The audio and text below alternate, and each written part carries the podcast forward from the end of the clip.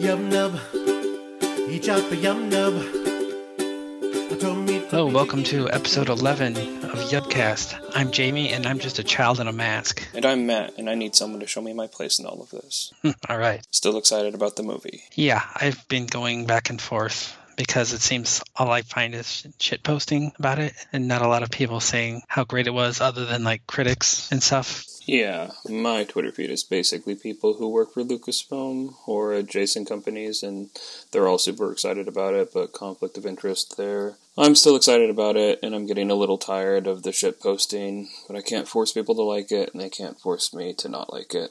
I think my original opinion of it was correct that I do I do really enjoy it. Got some to some clip clickbait article just kind of explaining everything, and it it brought up something that I completely spaced off on that we didn't talk about is that Rey has the books. Yeah, they're in the Falcon at the end. Did we not talk about that? No, I don't think we did. I've read a couple uh, articles that are just kind of explaining it. And it's like, yeah, exactly. That's exactly the way I thought. I thought it was a perfect send off for Luke. He pretty much performed a humongous feat that we've never seen before. You know, it wasn't like him like destroying like one of the uh, the walkers with just, you know, using the force. He projected himself pretty much across the galaxy and interacted with everyone there. Yeah, and give him the opportunity to be the badass without um, being a one man army. He didn't have to kill a thousand people to save mm-hmm. 20 he loved, or quote unquote loved. It was perfect, so haters gonna hate. They're gonna fill in the gaps. Now that we know what happens, there's gonna be novels, comic books, possible video games where you're gonna get the opportunity to see Luke doing something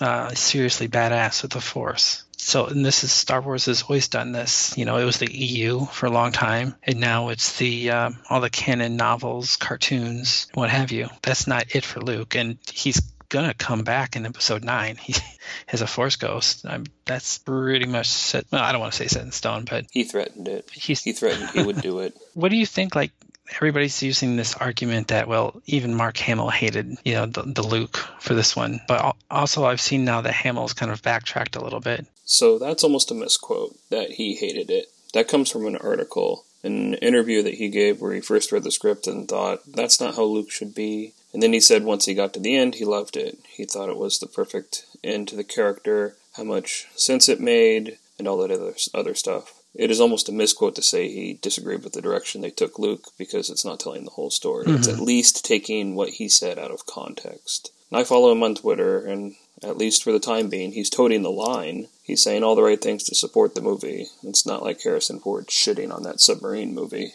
I didn't see that movie, but I remember that.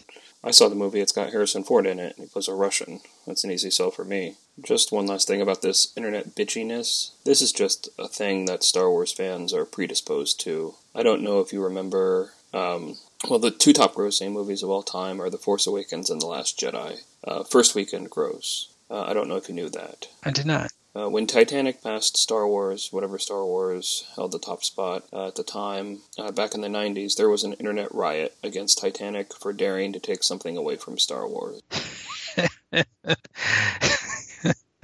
this is not new behavior in the least. This is just what Star Wars fans do. Star Wars fans basically built the internet, and since they've occupied that space for decades at this point, they know how to be shitty to one another. Oh, yeah. We're just seeing that directed at Star Wars for the first time.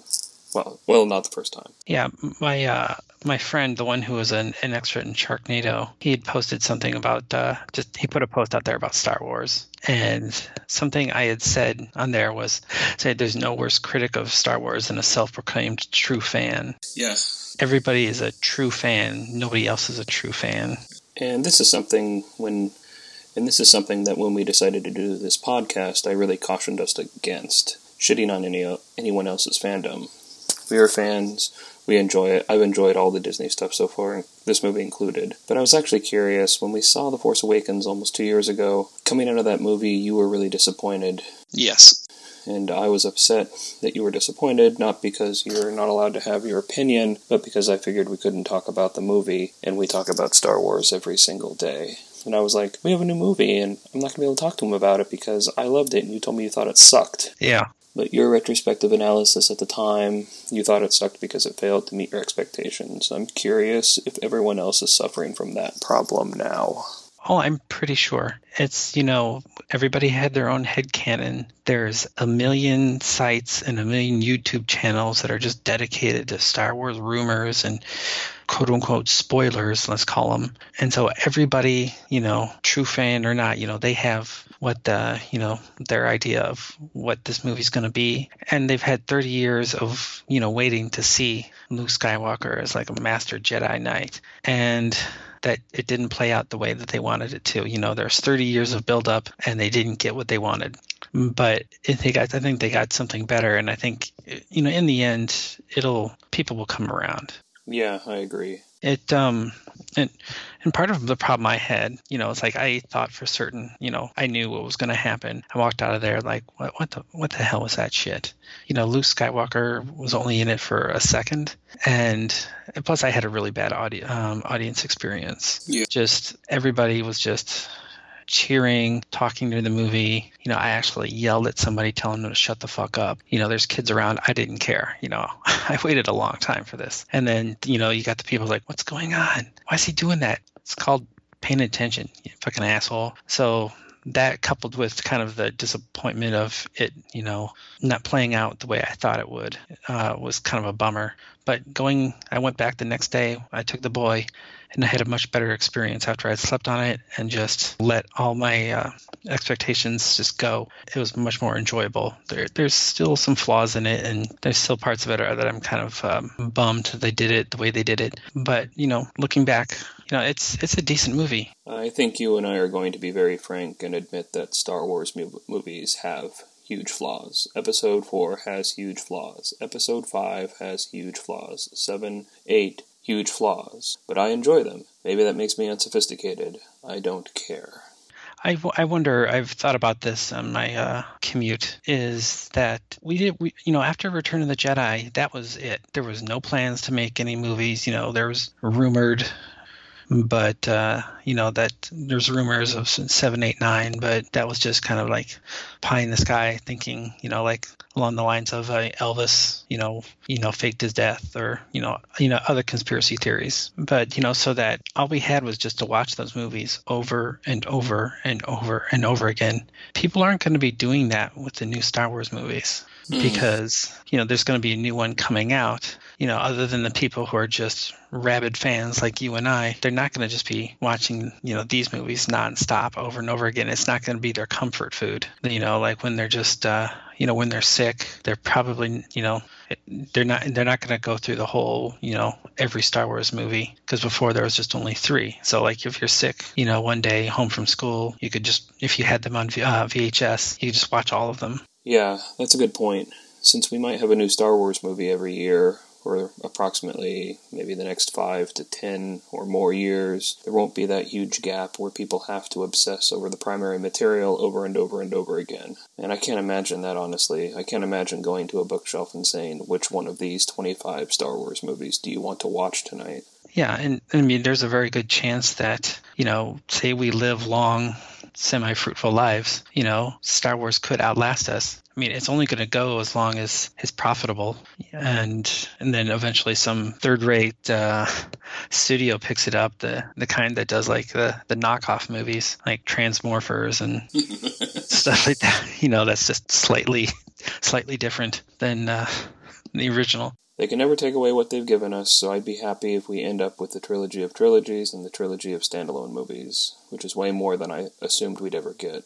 I had read a, a, a, really interesting article that it, it, was actually on the AV Club. That I don't I don't really enjoy their articles that that much, but this one had some spot on points that like they pretty much state, stated that this is kind of an epilogue that uh, you know that you know, we kind of missed the opportunity to see the really awesome, you know, Luke Skywalker, Han Solo, you know, Leia stuff because 30 years passed, they got old. You know, Mark Hamill physically can't do those kinds of stunts. You know, neither can Carrie Fisher or could. So, you know, they're older people. You have to kind of play to who they are. And their lives just don't constantly stop where like it's just one awesome adventure after the next. Because eventually you know just life gets in the way. You think about like you, the best moment of your life. Well it's pretty awesome but then you still got to get up the next day go to work or you know or do whatever and things slowly go down from that moment to where it's just kind of like, uh, uh, ugh. You peaked, and then you're just kind of slowly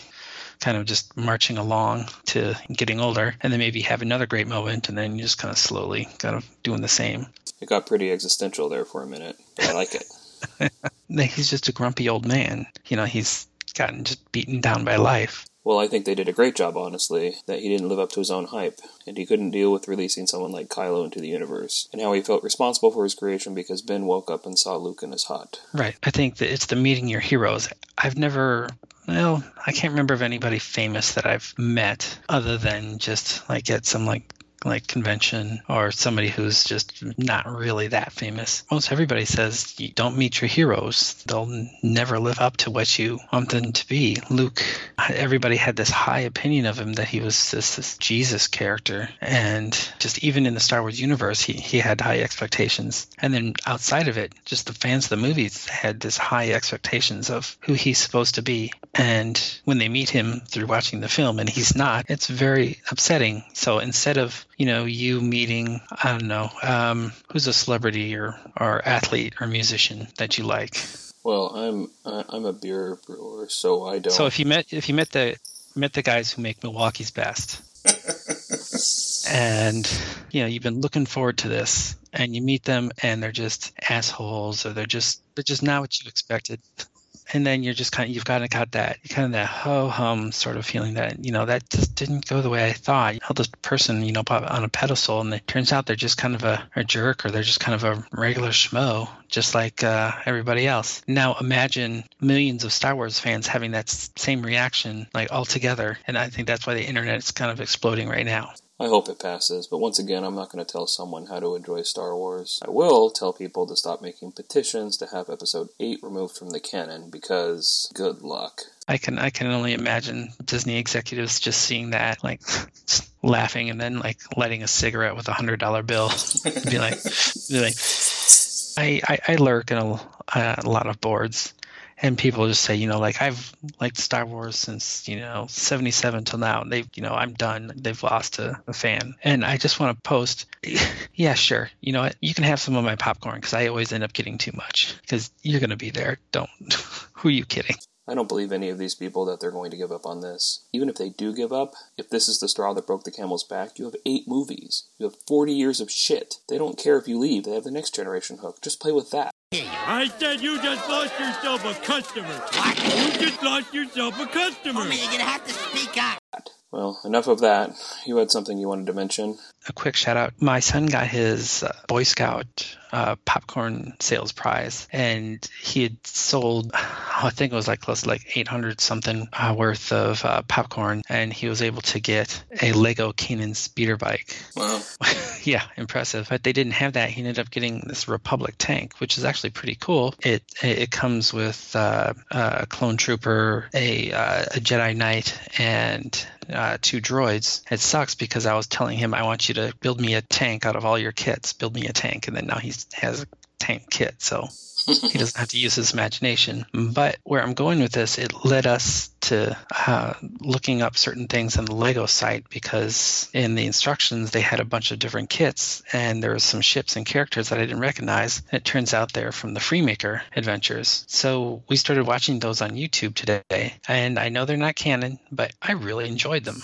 So, that might not be true. Oh, So, the canonicity of the LEGO continuity is in question, specifically because of the Freemaker series. Because none of the other LEGO cartoons, we've actually never had that conversation I wanted to have before we started this, of whether or not we were going to bother going through the LEGO cartoons or not. I was fine kicking it down the road because even if we do review them, it won't be for years. hmm Uh, the Lego cartoons typically are almost parodies, slapstick parodies, Robot Chicken style of real Star Wars stories, except for the Freemakers, which is an original story with a new plot. Uh, it's about a family. I think they're named the Freemakers, and Right. they go on an adventure in wild space or something. I don't actually know the plot. I haven't watched it. I downloaded it onto the iPad for the kids, and they've watched it. I just haven't gotten around to it. It's hard to fully explain. I, I kind of drifted in and out, and I was doing chores. But it, it's cool. It's it's it's it's fun. If you've played any like uh, of the Lego games, it's kind of got that you know kind of parody, kind of just fun feel to it. But it's not. Uh, it doesn't have much. It has a Star Wars feel, but it doesn't have much of a Star Wars feel because the you know the Emperor and Vader joke around a lot and they're just uh, it's kind of silly but uh, there is a lot of like cool references you know the uh, the uh, the guy who did the voice of the all the droids uh, the the battle droids in clone wars is plays the uh, battle droid. The um, Boba Fett is played by the actor who did all the clone troopers. Uh, Temuera Morrison. No, um, from the cartoon. I don't. Oh. I don't know his name offhand, but um, yeah, it, it's it's really cool. It's it's fun. I, I I recommend it just for nothing else, just for you know something to waste time on, you know, or add that to the list of things to waste your time on. Yeah, I'll check it out, and maybe we will, depending on how hard up for content we get. We may even review them on this show and I was super impressed, and I my my heart swelled up with pride when they crash landed on Takodana, and I didn't recognize it from space. And my son's like, "That's Maz's planet," and and then you, you know you see him coming in, and then you see Maz's castle. It's like, "Oh my God, you're right, that's Takodana." And and who's in and who's in it? But Lego Hondo, and my son knew who Hondo was, so I was just like, "Oh, that's my boy." I love it when the boy makes connections and tells me something I didn't know about Star Wars. Let's get into the review now.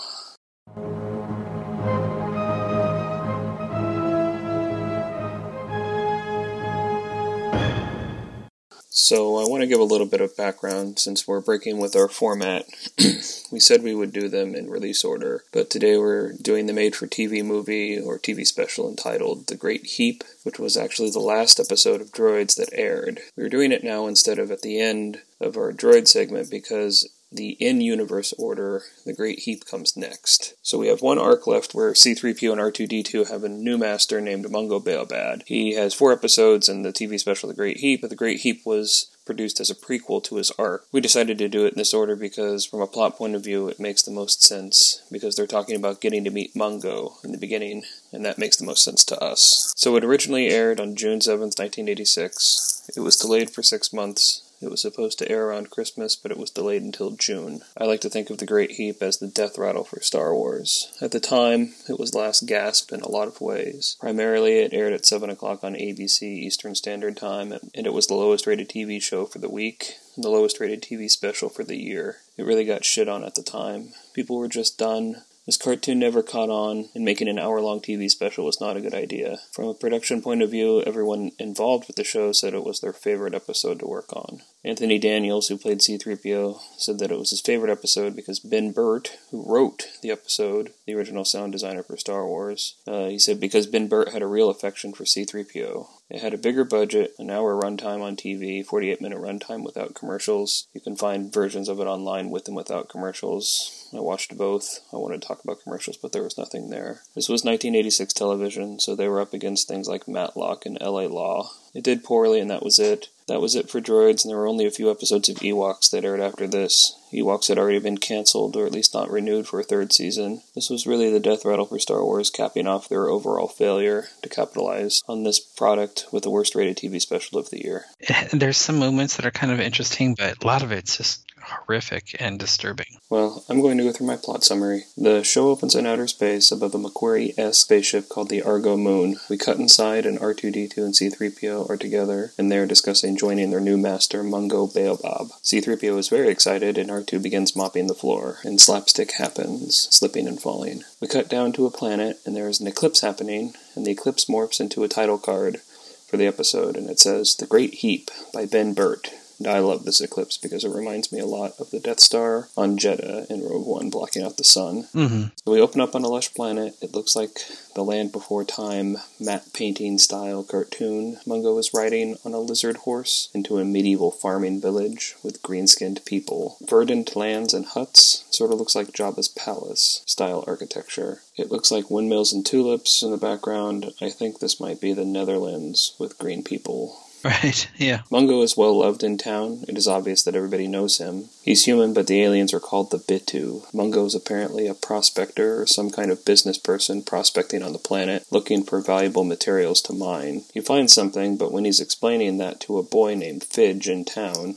a huge ship blocks out the sun, and a huge storm starts immediately. Could, could we talk about Fidge and just those aliens for a sec? Because Fidge has like a little alien friend who who's like kind of like digs like a rabbit, and Fidge follows beneath it. I don't like the design. It seems like whenever somebody runs out of an idea of how to make an alien unique, they just put like those little like suckers or the like kind of like mushroom sort of shapes. Yeah, like antennas. Yeah, They're like Andorians on Star Trek. Right. That's like his dog. That's Fidge's dog. Yeah. He grabs onto the horns and he rides it underground while the dog digs tunnels like Bugs Bunny on his way to mm-hmm. Albuquerque. he grabs a fruit, like eats part of it, and then just throws it back. And then I just everybody's just like, "Oh, you, you rascal!" I'm just like, "What, what the fuck?" But then you know, I'm getting bogged down by details. They appear to be a post scarcity agrarian society, so that doesn't make a lot of sense. Those are those are big fancy words. So back to the ship. This big ship blocks out the sun, and the weather is automatically affected. There's high winds and storms, and it appears the ship is draining the water out of this little cistern in the village. Um, during the chaos, Mungo is hit in the back by a board. The 2x4 comes up and hits him in the upper back and knocks him out cold. Meanwhile, back in space, the Argo moon, freighter carrying C3PO and R2D2, has arrived and is orbiting the planet. C3PO is organizing Mungo's belongings, and R2 is still mopping. I guess he's the janitor or something. R2 accidentally knocks over Mungo's drum major uniform, and C3PO is upset that they won't be on the Sergeant Pepper's cover anymore. Yeah, yeah. I mean, it seemed like like is he some sort of war hero, uh, businessman? They describe him as a businessman, but this uniform looks like something out of a parody of a Russian Soviet style movie. Mm-hmm. So, anyway, more slapstick happens, and C3PO's head goes through a painting of Mungo and what I can only assume is Borgolet when they were in college together. While they are doing this, the ship comes under attack from these buzz droid like robots. They aren't buzz droids, but they are similar. Basically, these little robots are tearing the ship apart from the outside, dismantling the ship. The droids gas all the humans with sleeping gas and kidnap all the droids. They take the droids onto another ship, and that ship takes everyone down to the planet. So, as the ship goes down to the planet, we can see that it is now covered in deserts. All the water is gone due to the weather machine. The droids are dropped off on the planet, and the ship leaves. R2 immediately gets in a fight, and this fight makes no sense. But R2 fights an enforcer droid using one of those joke flowers that sprays water out like a gag. R2 uses the flower to spray the enforcer droid, and the enforcer droid responds by pulling out a much bigger flower and sprays R2 with that. yeah, I that was one of those like, uh, okay, let's just get through this. I don't want to. There's no reason for this other than it separates R2D2 and C3PO. During the fight, C3PO is put on a transport and taken to um, this compound, and R2D2 is taken to another place. And this is where we can do part of it here and part of it later, but R2D2 is taken to a harem. Oh my god, this is. And harem is the word they use. Not once, but a bunch of times. Yeah, it, this is the part where it gives me the heebie-jeebies, and I I don't I don't know what to think. You know, it's kind of like it's it's not as awful as like walking in on your parents being romantic, but it's just like, uh, I don't feel right about seeing this. Yeah, the existence of the droid harem is disturbing. I did a garbage ton of research on the droid harem. So one of the droids is reading a magazine, and the magazine is called Playdroid. You actually see it in two frames. You see it over his shoulder, so you can see what he's reading, and later you see the cover, and the cover says Playdroid. He's reading it for the binary, not for the uh, not for the pictures. When you see the magazine over his shoulder, when you see it the first time in the harem, uh, you can see that he's reading schematics. so hot. We are going to talk more about the harem later, but I wanted to put it out there. And if you don't believe me, there's a, there's a whole Wikipedia article about it. By whole Wikipedia article, I mean two sentences that state that this thing exists. And then there's some stuff online you can Google around and find it. So now they go to the droid harem and oil bath with play droids, toys, basically the island of lost boys from Pinocchio. Mm-hmm. Meanwhile, C3PO is with a bunch of other protocol style droids, and they learn that their new master is the Great Heep, and he appears. We will talk a lot more about the Great Heep later, but my initial notes here say that he looks like a transformer that didn't quite finish changing from a train. Right. Yeah. Exactly. They. He's got all that the facial structure. Like this came out in 85, 86. 86, and Transformers the movie came out then. Right around then, Yeah. and he looks very much kind of like he doesn't look like Unicron, but he has the the the the facial structure where you see every all the different lines that make up his face, or maybe the Quintessons, but just that that style. Yeah, I mean, you're crushing it with these references, so I was going to let you talk forever. All right, there's going to be some more hot Transformers talk here in a little bit once you get to a certain part.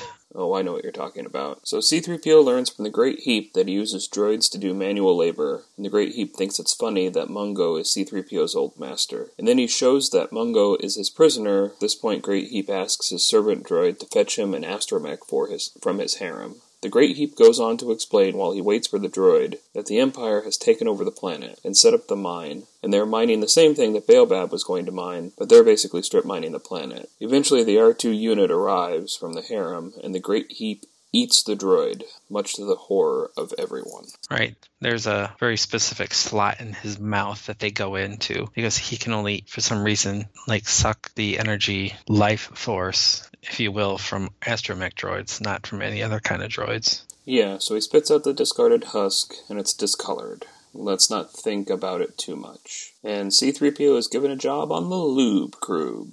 of course he is. Well, you got to start somewhere. Everybody grab some grease. Why?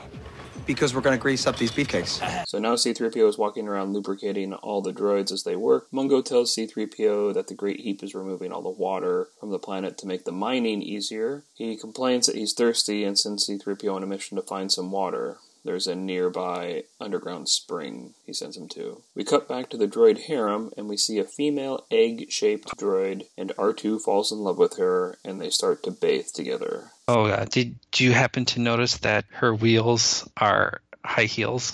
Oh god, I did not. Yeah, that's it's just like oh, and the music that's playing is kind of like making it seem like romantic Yeah. Blue Lagoon sort of stuff. That's just oh, my skin crawls just thinking about it. And there's other R2 types of R2 units there. There's one that's wearing a baseball cap. There's one that has a Walkman. yeah. The most disturbing is R2's whore. Did you say R2's whore? You are nothing but a whore! My wife called the the dog that was in heat that our dog got a hold of his whore. I just came to my mind. But uh, she's a female droid that she and R2 immediately hit it off in the in the hub that's probably full of droid STDs and droid jizz. Alright, so while they're bathing together, another droid is sucked away to his doom. Back to C3PO. He's at the underground spring gathering water for Mungo when he runs into Fidge and the pet. Fidge was burrowing to the same spring to gather water for himself, and so they all decide to help each other out to bust Mungo out of prison. They are immediately discovered and chased by a droid in a wheel bike. So we've already seen a wheel bike once in droids, back in the Tamazan arc, Mm-hmm. when they find Keziban at the auction. There's another one there. This is different though, not as well designed as the previous one. Well, he, he uh, he's just a droid in like inside of a big like wheel. Oh, is the wheel part of him? Yeah.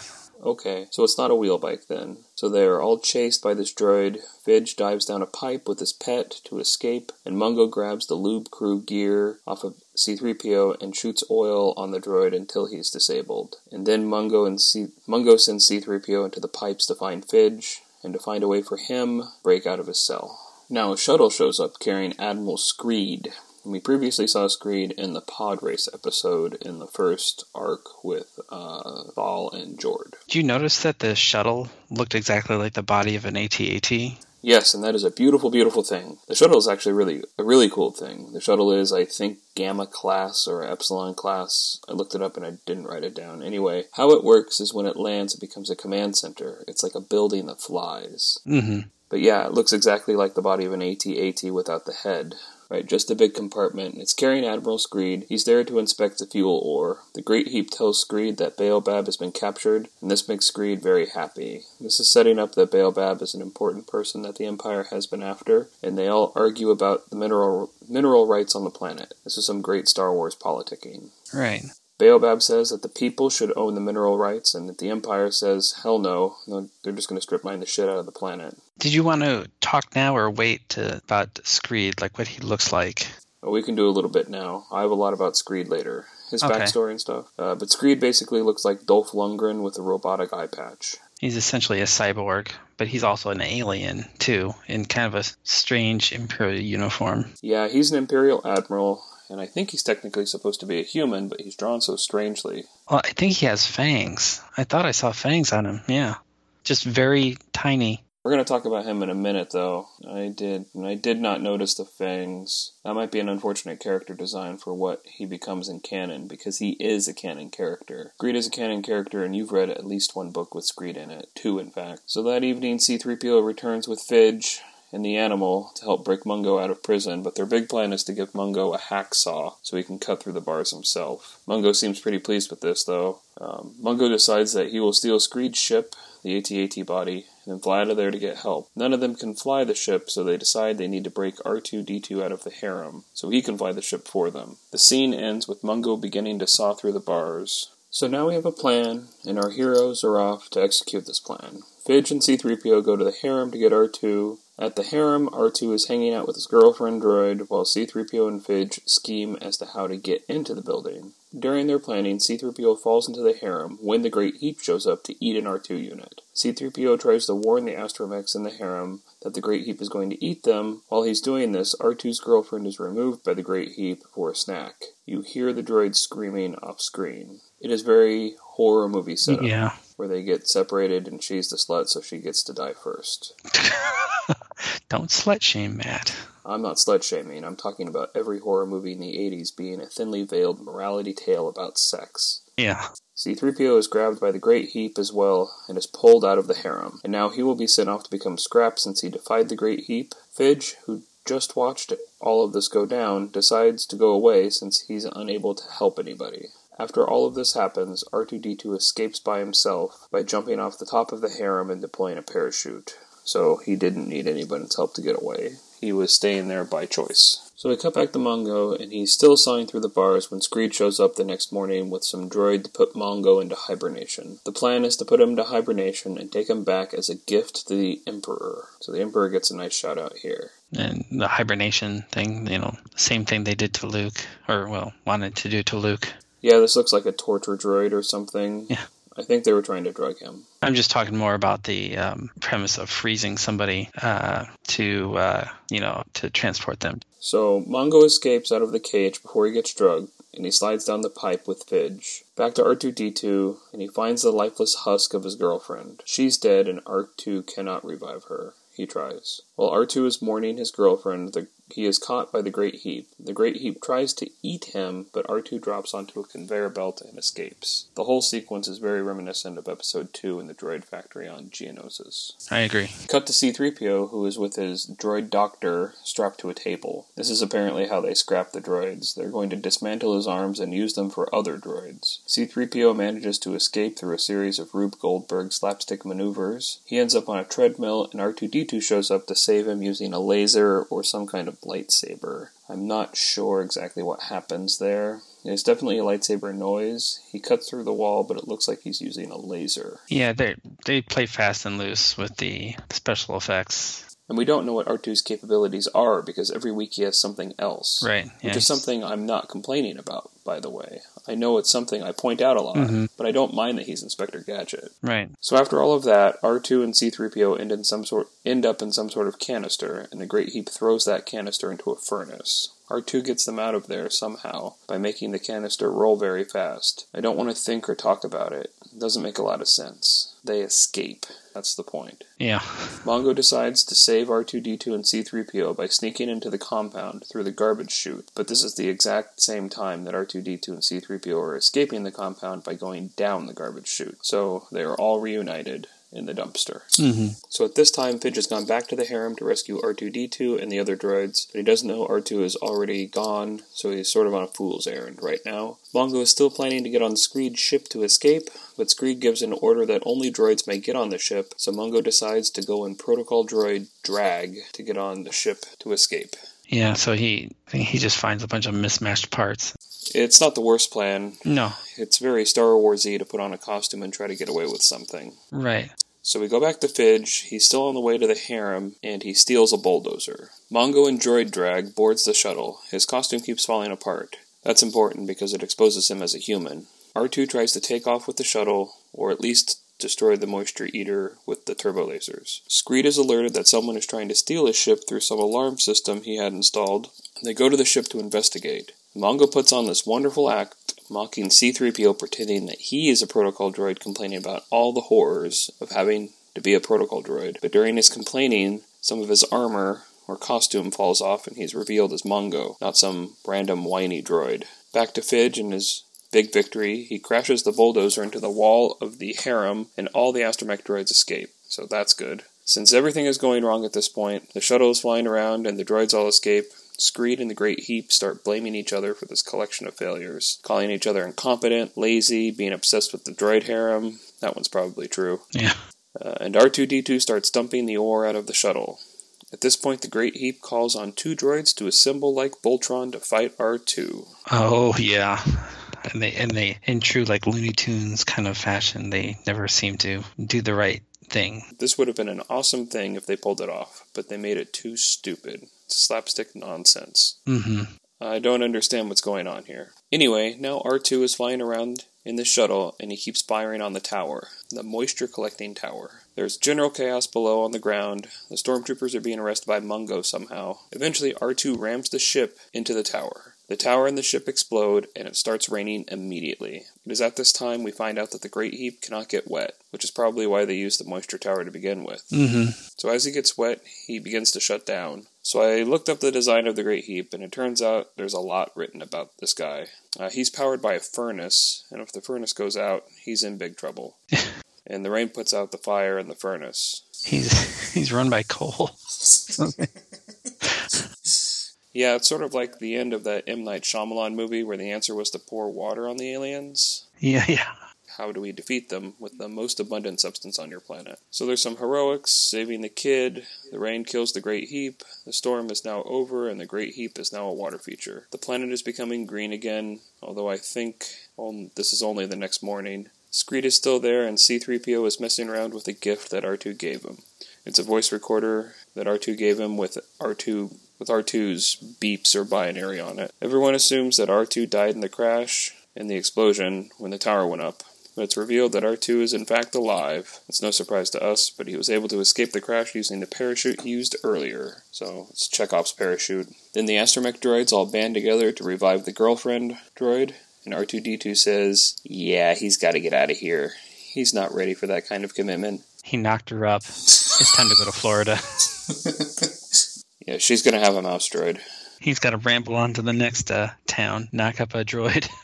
Mongo gets a cell phone call from the ship in orbit, so apparently all his hu- humans woke up from their sleeping gas, and the final shot is the shuttle approaching the planet and credits. So that is 48 minutes of rock hard Lucasfilm cartoon action. Did you like it? Uh, eh, it was all right. I loved it. Yeah, I thought it was all right. It was just very.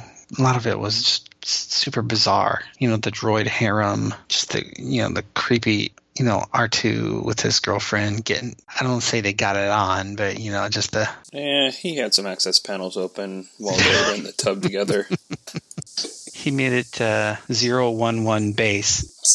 That is a binary joke for all you uh, nerds out there. So I have a couple notes. Is there anything you want to talk about before we get into uh, my analysis of the four things that I wrote down? Well, I you know I mentioned Transformers before that when Optimus Prime dies, he just turns a dark color. When the Great Heep sucks the life force out of these droids, they just you know turn a you know they don't just die. You know they turn a monochrome color, and I just thought that was kind of interesting. Uh, maybe not interesting, kind of lazy, but given the animation style of Nelvana and just the era that it doesn't surprise me in the least bit. Yeah, the harem, I can't get over that. It's just creepy.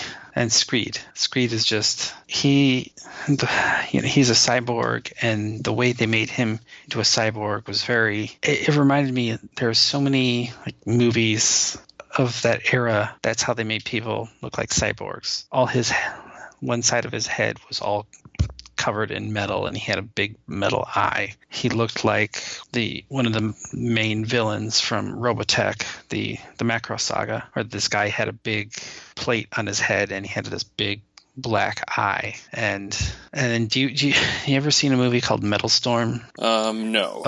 Oh, do yourself a favor and not watch it. It uh, Already done. it is really bad sci-fi movie from the 80s that you know as a little kid growing up in the 80s i saw the trailers for it and you know i'm just salivating. This looks like the coolest thing ever. I discovered it a few years ago um, and you know i'm remembering it so i watched it and it's like holy crap this is terrible. But there's one character in there that reminds me of screed. He's got that same you know plate on his head. Uh, i don't think he has a cybernetic eye but it's something very similar. He's got a cybernetic arm that shoots acid. And then there's this movie called the exterminators where this guy's like a cyborg tank. And he's got that he's got that exact same look. I don't know if you've ever seen it.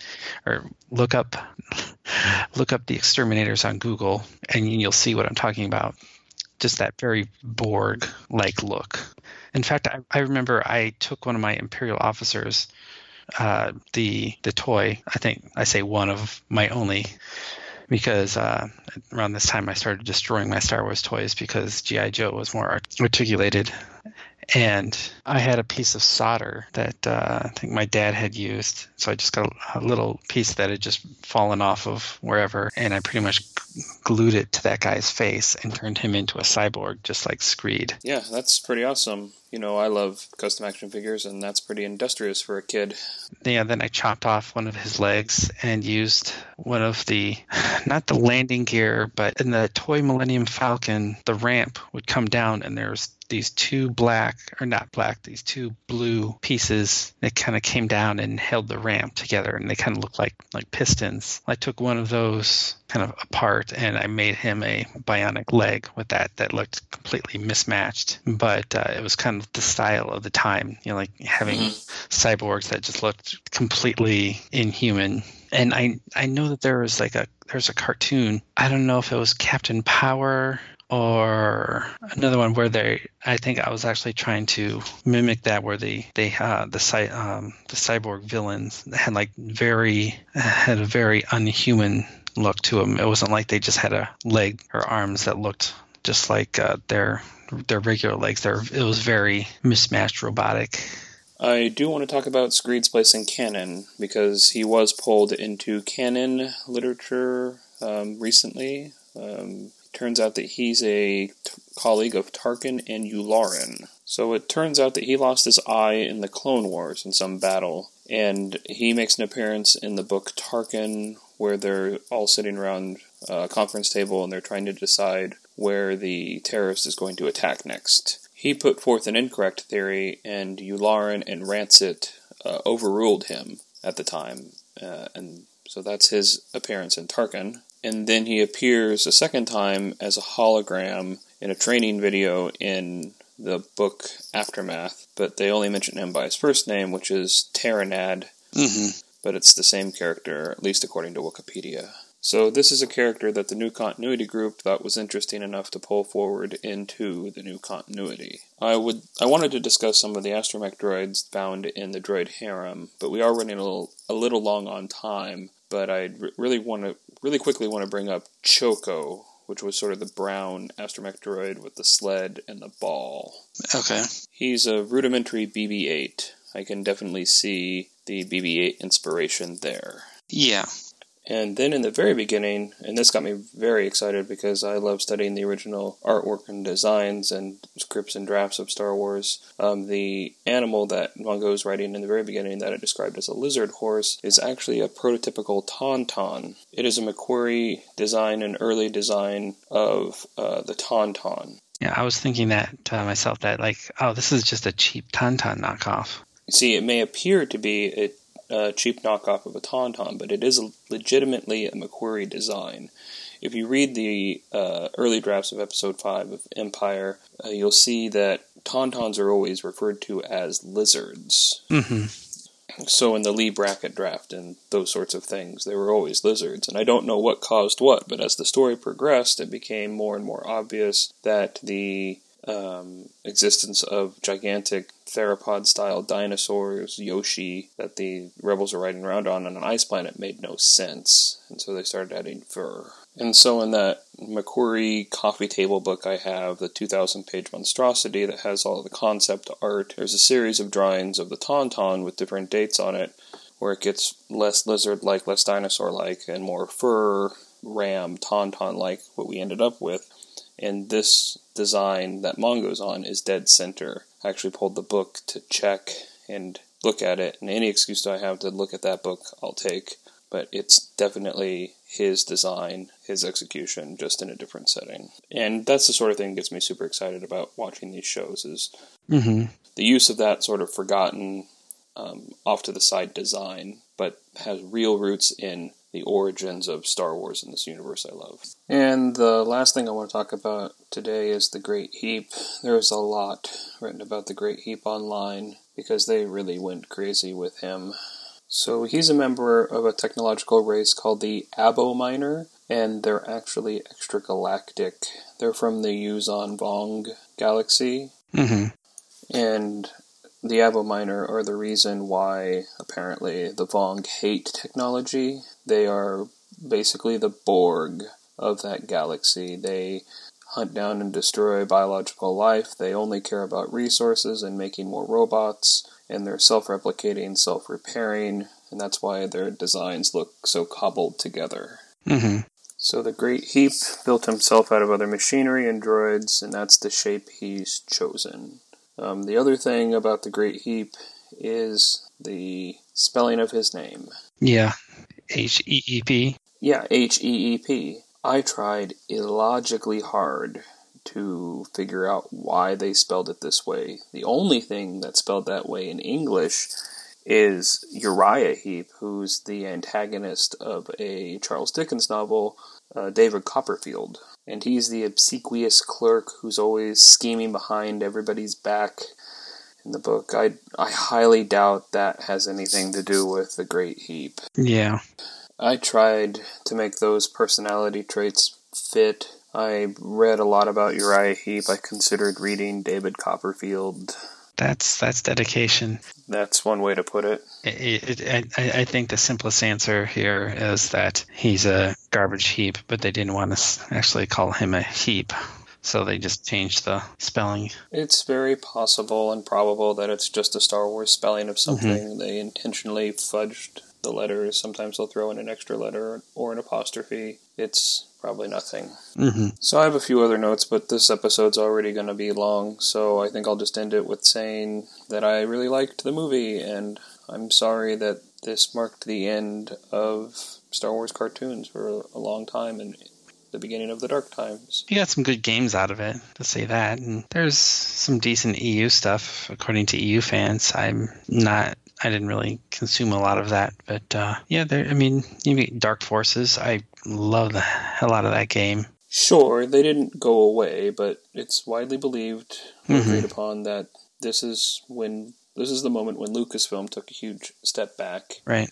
and EA hmm or whoever made those games stepped up. So I do have one last note. I lied. Um, did you notice the shot, the final shot, when Mungo ship is coming down to get him, and they zoom out, and they're all standing on that plateau? I did not. Just go to it. It's at forty-eight fifty-eight. Forty-eight, fifty-eight. I want you to tell me what that looks like. All right.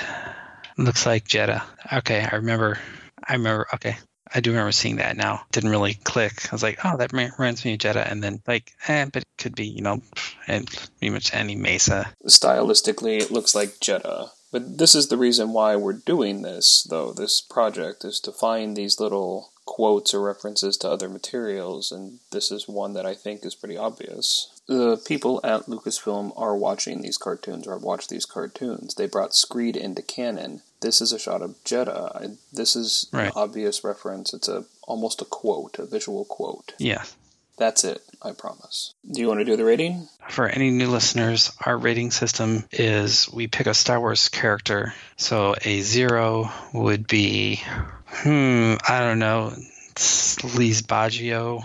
Leesbag Ganyo? Ah, I can't get that right. The guy who tries to sell Obi Wan death sticks. Ten would be, you know, original trilogy character Han Solo, Luke Skywalker, Darth Vader. I'm going to give this a Yaddle. A yaddle. Okay. Yaddle is the female Yoda that was on the Jedi Council who never had a speaking part, but had a very rich life in the EU. Right. She never even got a speaking part in the cartoon. Okay, I will give this, and this is a controversial one, but I will give this a, is it 99? What's a 99? The name of the clone who wasn't, uh, he was very disfigured. Oh yeah, I really like that character. He's sort of the Bad Batch guy, but not not the guy No. from Bad Batch. It's the janitor at the uh, clone Yeah. training and cloning center hmm because he was a mistake. His pod was too close to the microwave. Yeah.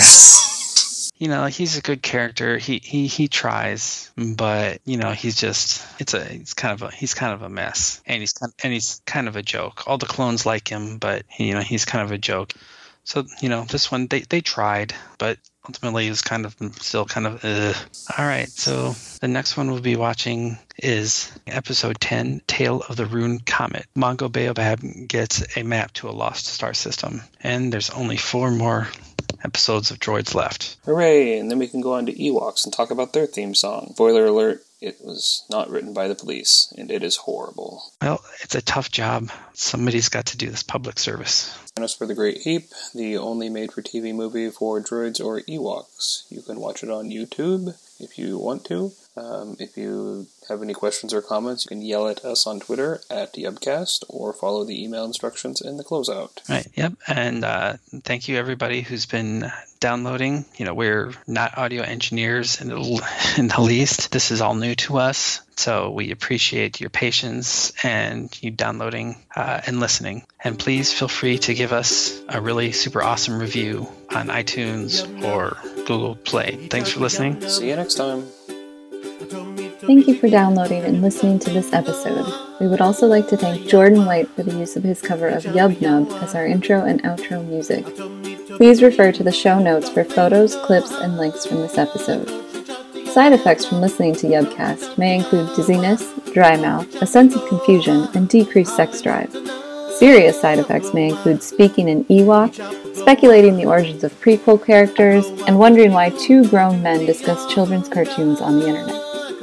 For a complete list of side effects or to complain about the show, please visit us on Twitter at Yubcast or drop us an email at noochvaderproductions at gmail.com. Thanks again. We will see you again next week with a new episode. Yubcast is not affiliated with Lucasfilm or the Walt Disney Company. Star Wars, its characters, and creations are the property of Lucasfilm and its parent company, the Walt Disney Company. Yubcast is intended for entertainment and informational purposes only. Hallelujah, hallelujah, hallelujah,